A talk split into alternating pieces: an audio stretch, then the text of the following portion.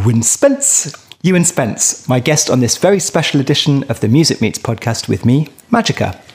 Ewan Spence, broadcaster, writer, music maven, and podcasting supremo. Ewan is a luminary of the Eurovision world as the voice behind the excellent ESC Insight podcast and the accompanying website, both of which offer in depth analysis of the world's greatest song contest. Far more than just a fan site, they publish fascinating articles about various facets of the contest, from how broadcasters shape and nurture their national finals, to exclusive behind the scenes pieces by artists, heads of delegation, or songwriters like me.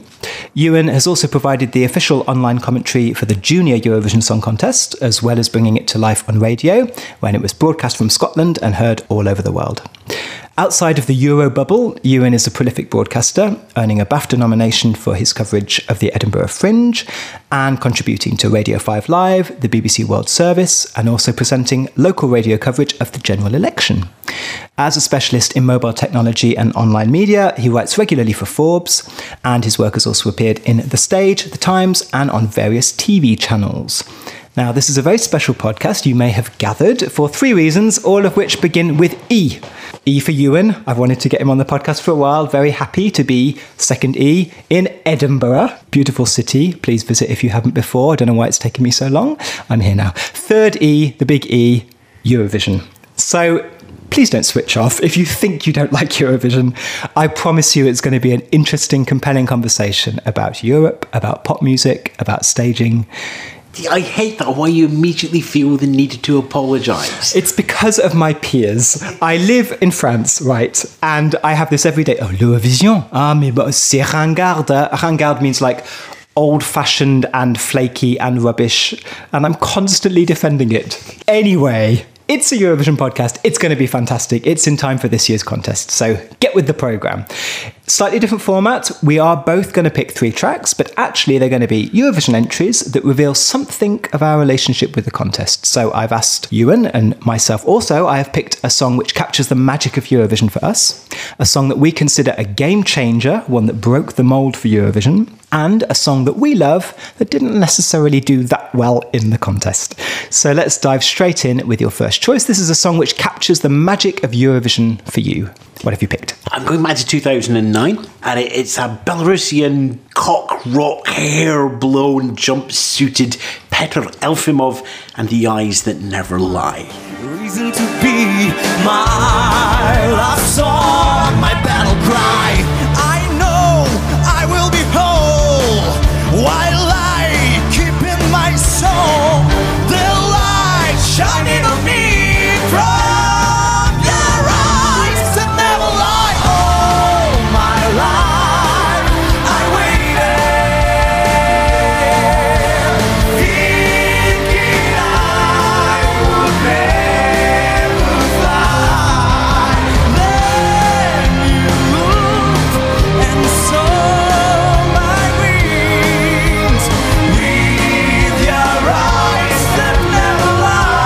Okay, that was Pietre. I don't know how you pronounce it. Peter, Peter, Peter, Pe- Peter. That was Peter. Peter Elfimov with Eyes That Never Lie, Belarus 2009. Now, why have you picked this one? There's a couple of reasons for this one. Uh, my Eurovision association goes through three periods essentially. There's the period when I was very young and it, it just pops up on May. There's that thing, you check the TV times, you watch it for three hours and you go away again. And that's basically 1982 till the early part of the 21st century. So for me, the one track I remember is the very first one, which is Bardo's One Step Further.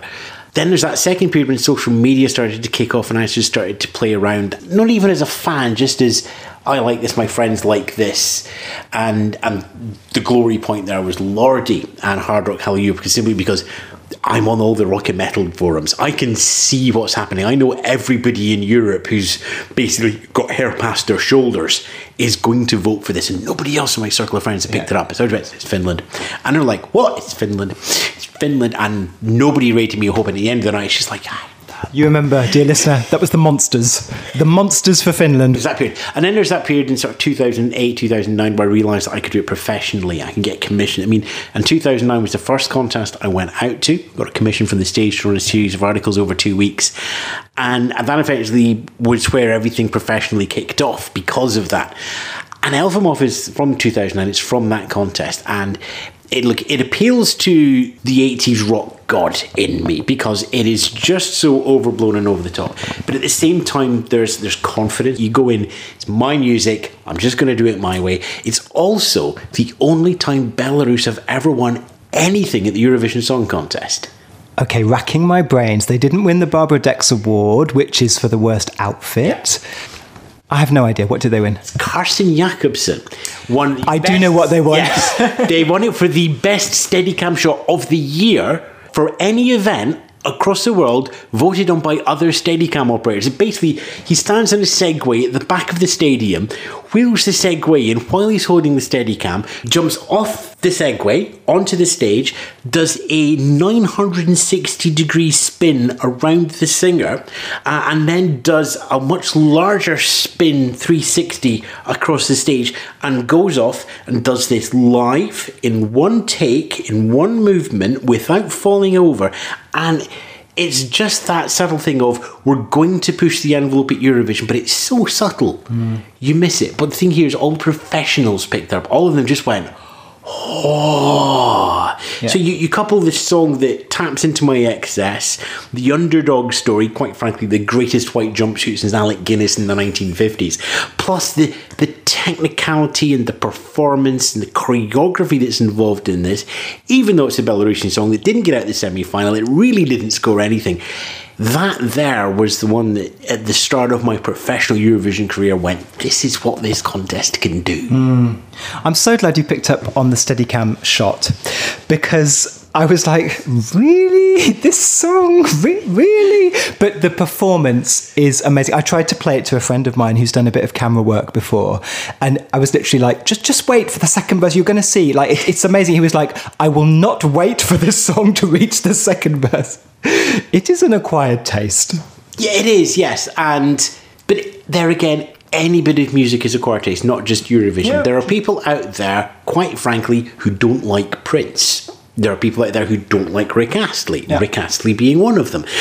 It's all about finding something that you like. And one of the benefits of Eurovision is you get exposed to so much music throughout the year. It's about 10,000 songs enter all the national finals. You can't help but find your own champions. And for all you people who just poo poo and just watch 26 on the Saturday night, that's that's fine, that's great. But there's nine and a half thousand songs that you've missed, mm. and generally there will be songs in there that you will prefer to whatever you see on the Saturday night. Yeah, and that actually brings me nicely onto my choice because something I wanted to talk about was a, kind of phenomenon that a lot of my friends and colleagues do not understand, which is that I can love a Eurovision entry without loving the song. And that's to say, well, let's dive straight into it. This is Malta, 1998, Chiara, the one that I love. I adore this entry. It gives me goosebumps. Sometimes it even makes me teary. Do I listen to this song in my free time? Do I pop it on the shuffle? No, it's not on my iPod. I don't listen to it. I'm not interested in listening to it. But it is a fantastic Eurovision entry and I love it. The one that I love, Chiara, Malta, 1998.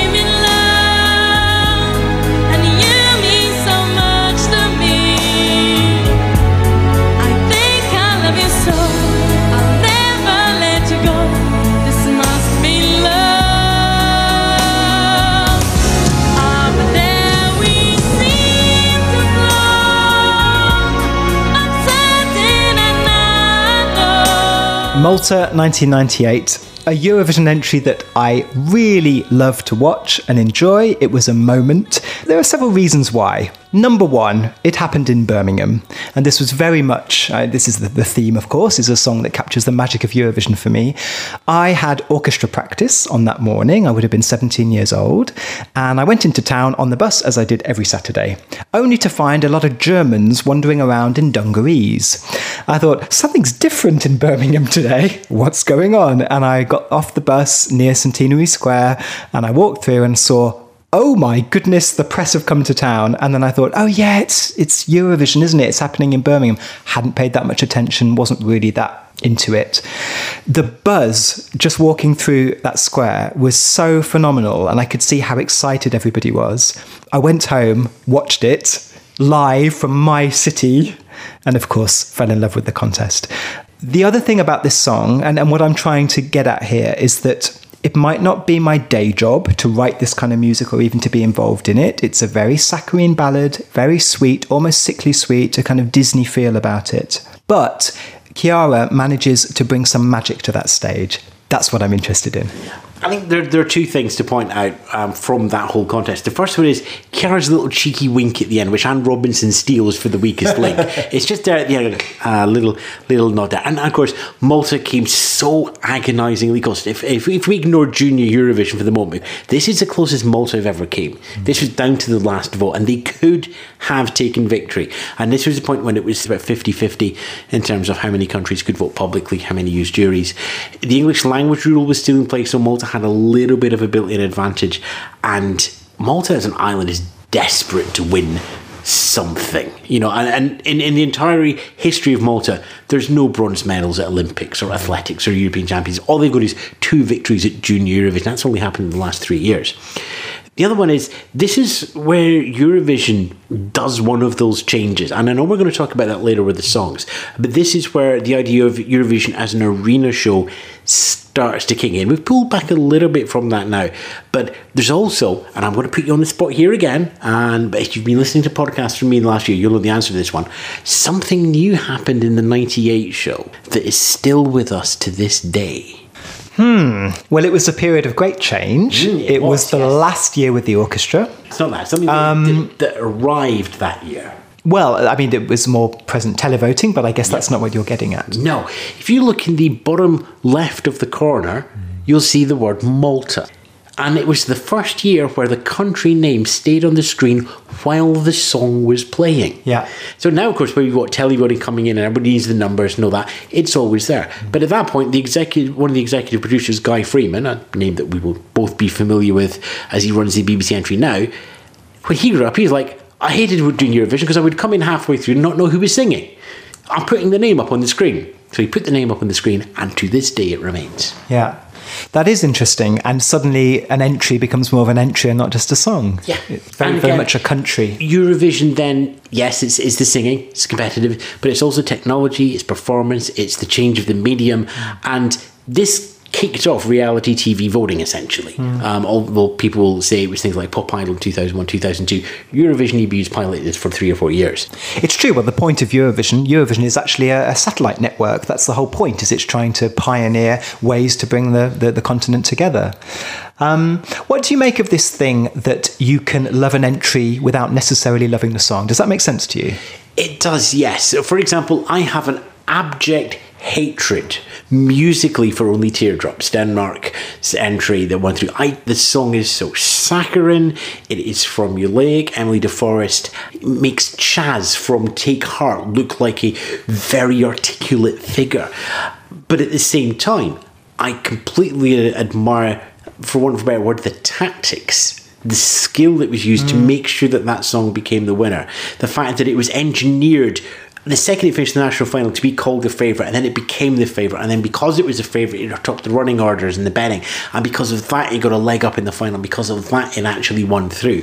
I hate the song. Hmm. I, I could quite happily live with that song being excised from history, but in terms of how do you win Eurovision, it is the perfect example of how to take something average, polish it, roll it in little glitter tinfoil cannons that cascade down at the end of the song, shout winner, and make it a winner. Yeah. I, I wouldn't go that far with only teardrops, but but I certainly hear you. There are songs that I, I greatly admire, and actually that I kind of it's not that I love, but I get on board. I get on board. For those three minutes, I'm like, yes, you deserve it. You deserve to win. Those three minutes are the best three minutes that that person can do. That, those three minutes have won through, be it an internal selection, a raffle, a, a, a tender process in the case of certain countries, a televised national final.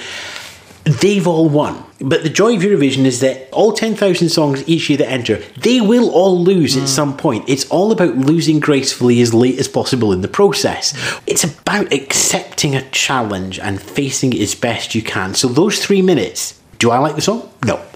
Do they like the song? Yes. Is it something that they have poured themselves into? Yes. You have to respect that. Yeah.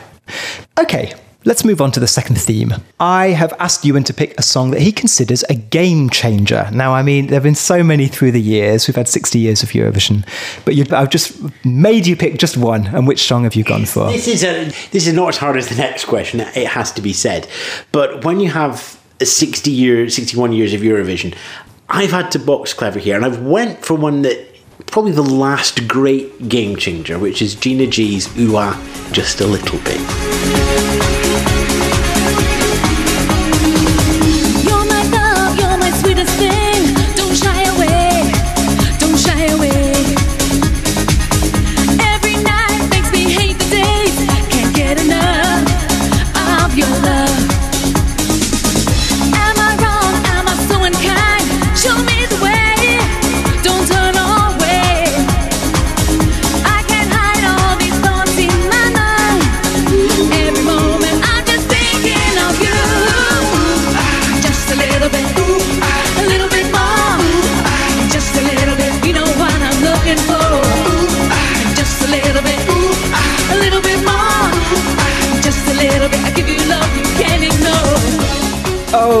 Gina, I am cringing, and it's not. Gorgeous song. What are you talking? It is not your fault, Gina G. Dear Gina G, 1996 UK. We sent a high energy track, the kind that was already in the charts. We had Whigfield, we have, you know, JX Son of a Gun, we had Grace, all of these big early 90s dance hits. So one of them. We Get one of them and a, an actual hit, a song that hits the top 10 in the in the US in the dance charts. You know, a proper hit potential song and in my mind a great Eurovision song. But NRK, the Norwegian broadcaster, they haven't quite haven't quite got the camera angles. The the poor guys are playing what looks like kind of um, ironing boards with a computer at the end of it, an actual computer with a monitor there to show this is electronic music. it's actually worse than that. It's actually, and uh, this is the reason why taken this one as the game changer because somebody has to be first, and that person generally has to fall. Military techniques, you send somebody in, they will die, but it opens up the beachhead. This is the beachhead just before the arenas kicked in. This is 1996. You still had you had the, an orchestra there, okay, but you could now use a backing track. But so there was actually, and you would love this, two or three years before that, they would have had to have used the orchestra to do this track no, I would pay good money I for an orchestral good. version on live. Okay, if I just a little bit. Next time I am leading an orchestra, I would say, trumpets. Could you just give me a did? yes, go for that. Um, but the rules are, if you use the backing track, the instrument had to be in vision. Black and white. So it's a computerized electro synth. That's why you have two Amstrad PC646s on stage because the computers made the music, therefore the computers have to be in vision. So it's just like it's like taking that rule and just going, right, we're just going to show that BBC here. It's literally showing up what's wrong with that rule. We don't have public voting at this point. Public voting gets introduced in 1997 as a pilot for four countries who will do a tally vote and allow the public. So we are 100% jury voting here. Basically, five old duffers back at every single TV Yeah. station. And they completely missed what was going on here. They were looking for easy listening. They were looking for the middle of the road. This is a period of anodyne, dry, dreich period, to use a good Scottish word. And Gina comes in and goes, We can be modern, we can be fix this.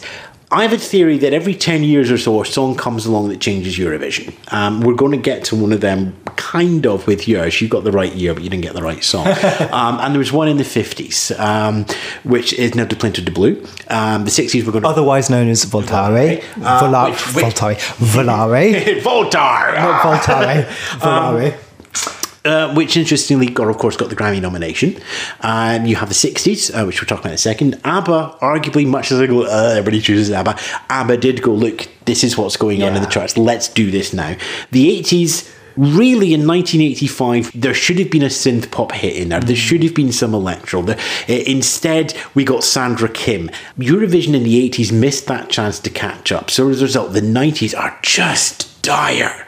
And then Gina G comes along, slaps everybody about a bit, sacrifices herself. Next year, of course, we have Love Shine a Light, we have Anthem, we have that. We then come back to the UK, we stick it in a stadium. Um, you then have all of that coming up. Eastern European countries come in and just go, we want to win. Uh, and all the West Coast goes, okay, right, contest isn't dead then, we'll keep going. Um, this is why this is a huge game changer for me. Mm. Oh, just going back very briefly, Volare, Grammy nominated. It's one other Grammy nominated song at Eurovision. Oh, goodness me. Okay, just going through a thousand songs in my mind. Grammy nominated. No, I don't think it's going to come. It's Gina G, Grammy nomination for Best Dance Record. Wow. Yeah, judges. you. Uh, to be fair, the UK would kill for 12th place.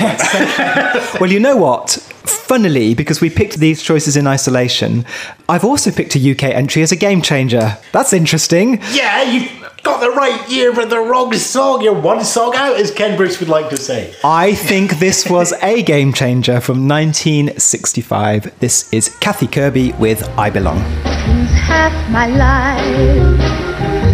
My heart's been sleeping for all this time. My love's been keeping, but now my heart has recovered from past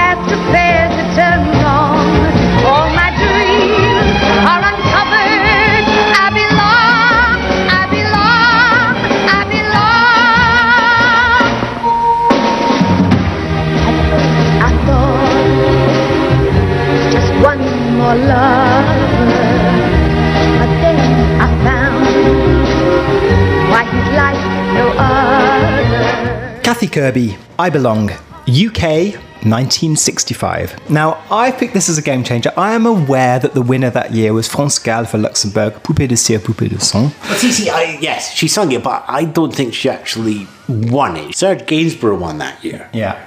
But to be fair, Britain was robbed. Kathy got 26 points, uh, and France got uh, 30, 35 Luxembourg. France Gall. gotcha. Um, sorry, so- but she was like like second last in the running order. UK's finishing starting second in the running order. Yeah. If you'd switched those positions around, you would have had Kirby um, coming up with our, our winning song as opposed to. I love how we're getting stuck into the, the politics of the contest like only 50 years too late. Come on, let's sort this out, guys. Come on, it's not too late. It's not too late at all. Uh, look, Kirby is, is a wonderful song, and when you look at that week, the the charts in the UK was the Rolling Stones. This will be the last time. Yes, I will buy the Hollies, the Game of Love by Wayne Fontana, and the Mindbenders. I Belong should have been in with that mix. It made number thirty six after Eurovision, mm. which is an absolute shame. But I'm intrigued why you say specifically this is a game changer. It's mainly because of that beat. Actually, we just watched the live performance and it doesn't come across really quite strongly enough. When you listen to the record, that beat is pure Mersey beat. And that's exciting to me because I have a personal project to learn all of the lyrics to all of the winning songs of Eurovision since the start. And I started at 1956 and I'm up to 1967. So I have slogged through only the winners, you understand, a fair few dull French and Dutch chansons. So to hear this that came, I like Poupée de Cire, Poupée de Sang. It's great, and it's the similar burst of energy. It is a great burst of energy. As soon as that starts, you're like, okay, let's wake up, because you know Merseybeat was hitting a couple of years before that. Really, Eurovision's always been a few years behind, and finally, 1965 bang, Mersey Beat arrives at Eurovision. It arrives with not only this entry, but as you say, France Gall's entry as well, with Serge Gainsbourg. The only thing, I think why I picked this one and not Poupée de Cire, Poupée de Sang, is that Poupée de Cire, Poupée de Sang is also part of this yé style, which comes from France, which is basically Serge Gainsbourg and his contemporaries copying what was popular elsewhere and doing it in French. Yeah, I say yeah, yeah, yeah, yeah, yeah, yeah, yeah. I say yeah, yeah. You know. But at least France and mainland Europe carried on that in Eurovision. When you listen to the songs that are coming out of, of that whole period, when you look mm. at some of the stuff that comes out, especially out of oh, the Belgium and the Netherlands in the in the late sixties, it carries on that effervescence, that that continental Mersey beat sound, for want of a better phrase, Yeah. which just does that. So that's why, to me, Gainsborough's is the game changer because everybody followed him. If Kirby had been the game changer, mm. why on God's green earth was 1966 Kenneth McKellar's A Man Without Love? How can you legitimately say 65 is a game changer when in 66 you have, not to put too fine a point in it, a bit of traditional Scottish Ceilidh music at the Eurovision Song Contest. You can't be a game changer if nobody follows you. People followed Gina G. People followed Gainsborough. People did not follow Kirby. Yeah. Okay, I take your point. It's true that I have not yet plunged into the murky world of late 60s Eurovision. I feel like I'm uh, I've got a It's friend. great. You only need to learn two words. La and la. La, la, la. Oh my goodness, I'm going to have to learn that one in a minute. Oh no, what am I going to do? Okay, anyway. But it also means it also means that you get the 1968 contest. We've we've talked about 65 some great songs, but really, if you look at 1968 as a contest, the whole contest, that's the big game changer. That's Yeah. when Eurovision suddenly leaves the end of the pier music hall, Yeah. stand behind a microphone. That's when it breaks out into personalities. That's when it breaks into a little bit of pop music. And of course, it went colour in more in more ways than one. Indeed, yes. Let's move on to your final choice, and I've asked you to pick a song that you love that didn't necessarily perform all that well at Eurovision, and you have picked, as have I, an Icelandic entry. This is again pure coincidence, but you've picked Iceland 2012, right? hate you for this question. I absolutely hate you for this question. From 2009, when I started doing professionally, I've got like 70,000 songs that I at least have an affinity with. And there are bundles of songs in there that didn't do well, but I still love it. Um, I've decided to compromise. Um, and we're going for Iceland 2012, but specifically, we're going for Mundu eftir mér. So this is the Icelandic version of the Icelandic entry. It went into English at the contest, but we're going to listen to the Icelandic version. This is Greta Salome and Jonsi with Mundefnir. Og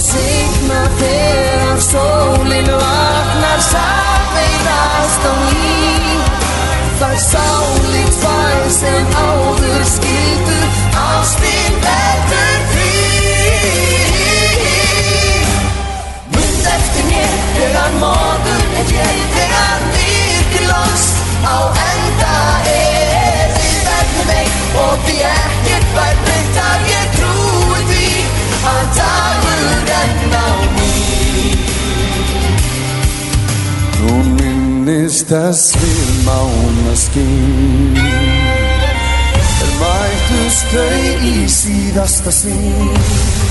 We're listening to the Icelandic version of the Icelandic entry in 2012. Right, fire away. and it's about language and it's about storytelling uh, and it's about presentation eurovision can be any style it can be any genre we talked about nrg we talked about Mersey beat uh, and everything in between but there's also the fact that it is three minutes of live vocals. And the voice is one of the most delicate precise and wide-ranging instruments that anybody has. And why people think it should only make sounds that they can say themselves i think is a huge huge block to people really opening up and enjoying music. Mundu eftir mér, i don't need to know what the words actually mean if I've got a really good performer in front of me, I will know what the emotion is, what the words actually mean. And when you listen to those two versions of the songs, when you have Icelandic and when you have English, and you ask me which I prefer, it's the Icelandic one. Because the Icelandic one, I lose myself in the music, in the tone, in the emotion. With the English one, I'm listening to the words and I'm trying to compose the words, and the bit of my brain that should just be sitting back and going, "Oh wow," it's just going, "What do they mean by when they say that? Then what do they mean by that? What are they trying to do?" And it starts to analyze and it starts to make it easy. And I don't. I want to be challenged by music. I want to have something that that comes up and hits me over the face and just goes, "Right, you need to think about this now." Mm. And a lot of the songs when they switch language lose that impact for me. And I know that the majority of people watching on the night don't care. But there's also the storytelling element because it's not just performance it's about art it's it's about what you can do to tell a story on, on stage with your six people and it's also about what you can do with the music video this is why i hate people who just put eurovision down or or who make apologies for like you did at the start of the podcast it's you shouldn't be apologizing for something that's as artistically worthy that's as personal that's as gorgeous as you get with this you get these jewels every single year. And okay, you might not like the look of some of these jewels, but as we said before, people have sweated blood, sweat, and tears to get these as perfect as they can. The annoying thing for me is when they do that and then they polish it a little bit more. So basically, what we're saying here is that because it didn't do as well as you, you might have liked, should have stayed in Icelandic and was not polished in the right way. I, I certainly get that from this I mean, performance. you- you're saying a song which I love, which didn't do well. That song didn't do well. That song, in my opinion, didn't do well because one half of the duet let this side down hmm. on the night. Okay, and it's three minutes. It's live. You get one shot down the camera. The competitive contest. I like that bit as well. Yeah, it's like if you don't dead stick the landing on the night, doesn't matter how good all the preparation was. You've, you've wiped out on the landing, and Iceland wiped out on the landing in 2012, in my opinion. Did you do badly? Yes, but not because it was bad. Not because it hmm. was. I, you know, if it had been in Icelandic, I think it still would have had the same issues on the night in Azerbaijan. Okay, that's interesting. So I, I've heard you talk quite a lot on your podcast about Icelandic. Very often you say, for example, the entry in 2016, that it might be stronger in Icelandic. I don't disagree. However, I think it's because those two songs are very wordy. They're very fast. You know, never forget what you did, what you told me when fast was my heart and soul, morning woke up. It's very, very wordy. And the words are not that good mm-hmm. in English. And, and to be fair, if, if I look down the list, my list of songs that I like from national finals that didn't make it through this year, if we head back to Iceland for the national final this year, Erna Hrönn has a, a nice duet in Icelandic uh, this year with Hjört Dodson, and it was okay. But when they put that into English, and it became I Promised You Then, in English, that was a far better song. So it's not just it has to be in a language, it's Yeah. about how it uses the voice. You need to choose the right instrument for the right piece of music. Yeah, I totally get that. And I think it is on a song by song basis. Um, I think that you talk about the kind of mystery of Icelandic. It is a very mysterious language. It's a very ancient language, actually. And not a lot of people understand it. Even Scandinavians have a hard time. It's so it's only about 20% of the words that you can understand. So most of the continent is not understanding what's been said. And I think particularly with Never Forget slash Mundu eftir mér, you get that feeling of what they're going for. And as soon as they try to put it into English, all the magic has gone because mainly because those lyrics are not good enough. Never forget what I did, what I told. That's not a, that's not an evocative lyric at all. Show, don't tell. That's the thing. And I think that if they had been more confident, actually, in their staging and even in their song, they might have been able to keep it in Icelandic and communicate it. I think they thought, well, no, we want to reach the whole of Europe. We want to, we want to reach beyond our borders. So, of course, we put it in English, which is some kind of screwy logic. Because, like you say, I think we're on the same page here. If your song communicates best, keep it like that, or at least enhance what's there. And going into English is not always the best way to do that. Yeah, agreed. And we could probably sit and pull out examples and counter examples of when English mm. worked and when it shouldn't work. It comes back to that word of confidence. Molitva, uh, which is a winner, which I love you when you try to learn and sing that. You know what? I have already learnt the chorus of that one, and I'm going to prove it. Molifa, kaujana na maye. Yeah. Yeah, yeah, there. Thankfully, you got Nocturne coming up as well. Uh, that was the right decision to keep them because when you hear it as Destiny, Yeah. yeah. Destiny's always wanted to keep me free. It's like, ah! Yeah. It's, it, it's on a song by song basis. And actually, as a producer, I, I sometimes have this conversation with people. Usually, they present a song, we're not going to translate it. We don't usually translate from one language to another. But on an album, sometimes we are saying, okay, well, how many French songs do we need? How many English songs do we need? What are you trying to say? That's the thing. And when I work with artists who are totally bilingual, it's not an issue. A song comes to them in English, a song comes to them in French, whatever, easy peasy. I have worked with a Swedish artist who was trying to sing in Swedish for the very first time after a whole career of singing in English. That was interesting. She suddenly had to own her opinions, own her feelings, own her poetry because she was singing in her mother tongue. We're going to move on to my final choice, the final selection on the podcast, which actually is pretty much the flip side of yours. It's another Icelandic entry. This one could slot into any of the categories. It was a game changer. It sums up why I love the contest. But it was also a song that underperformed in terms of the points. This is Paul Oscar with Minn hinsti dans, Iceland's entry in 1997.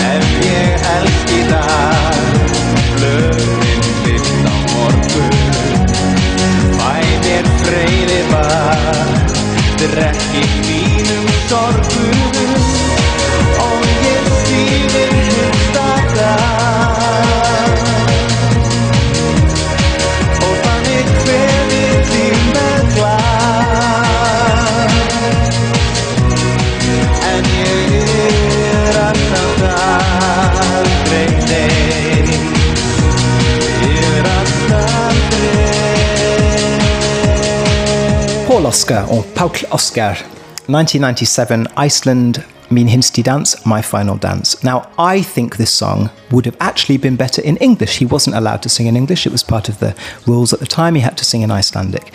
The reason I think that is that the stage performance is revolutionary. It is totally, as we say in French, mise en scène. There is a sofa. There are women in fishnet stockings. It's a, a PVC fest. It's incredibly brave. He has a Britney Spears microphone so that his hands are free to express himself. It's really a tour de force of trailing the way for how songs were going to be presented in the next decade at Eurovision with a proper staging and artistic concept. However, it's also very sexual, and I think it's a little off putting for people, and they don't even understand what's being sung. His lyrics, from what I remember, are quite melancholic. They're singing about, I've been all around the world, you know, I've been to London, Paris, Rome, all these things that I've experienced. I wish I could understand what he was saying. And I think if he could tell his story in English, this one would have drawn me in. And, you know, as a juror, I might have thrown a few more points its way. I also understand that this is a song that did much better on the few countries that televoted. The juries, unaccountable juries, were like, oh, no, no, no, we don't put this in our Eurovision Song Contest. So, okay, let's start with the nice. Um, he scored 18 points. 16 of those points came from three of the countries that were doing public televotes. I'm just pointing out at this point, I have had Paul Oscar on the podcast, and he did very proudly announce that and tell me that, that the EBU told me that I would have come sixth. So he he's very aware of that. um, it is ahead of its time. If it had waited two years, even if the language rule hadn't changed, the language rule would have changed by that point. The public opinion would have given this a top 10 hit uh, in terms of Eurovision. Yes, it pushed television boundaries. This is Eastern Europe is just starting to come in. So to have basically Gary Numan playing Snape, uh, surrounded by the Slytherin cheerleaders, um, is just you know, I that's gonna that's gonna float the boat for some people out there.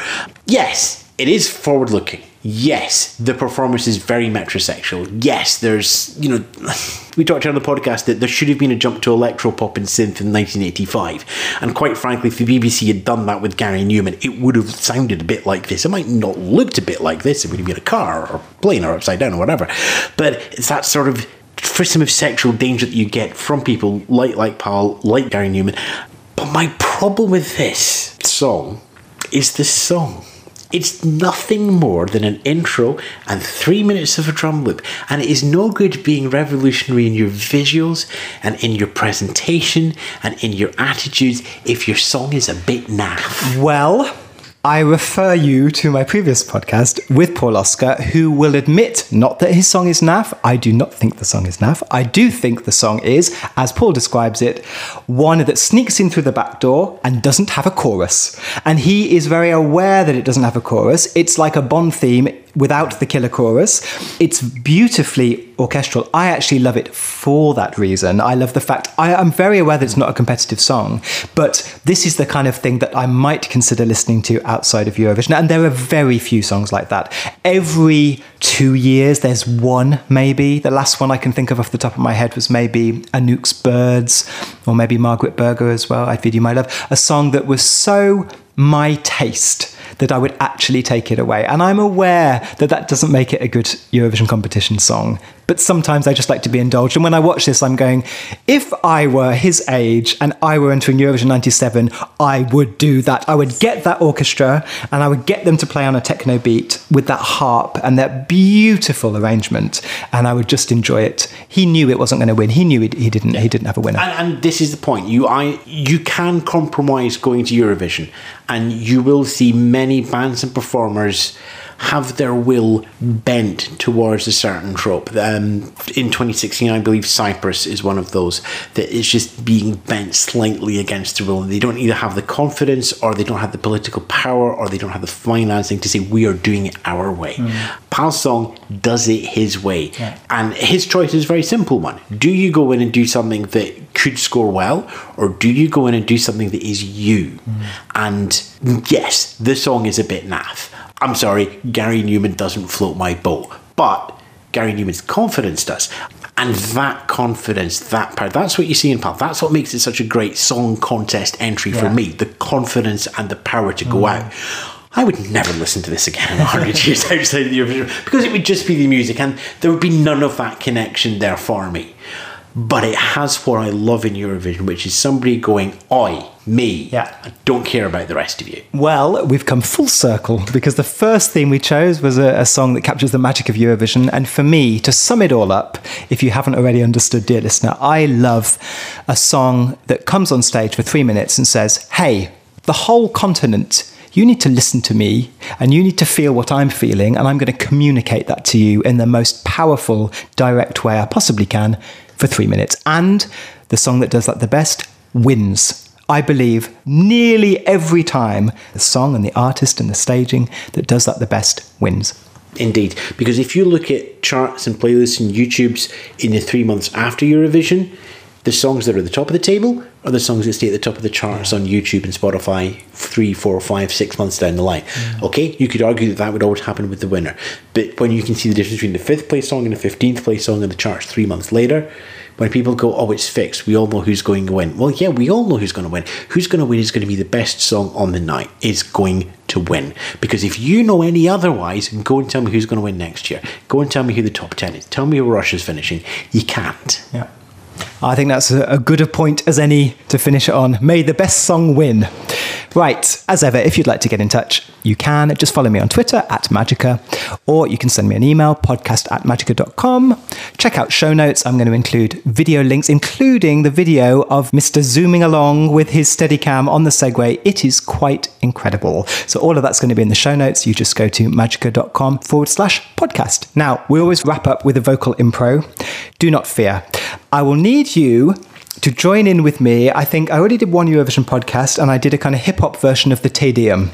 I think the Te Deum has to stay. I mean, it's, it's the theme of Eurovision.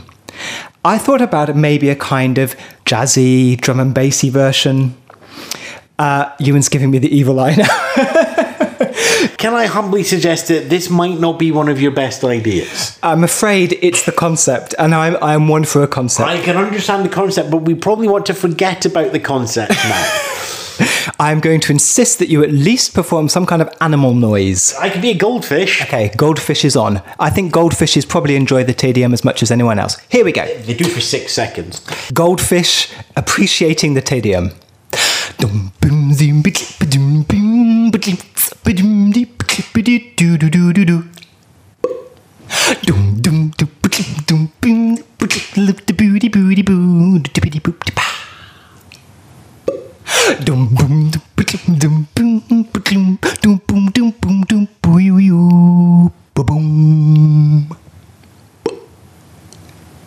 Good goldfish.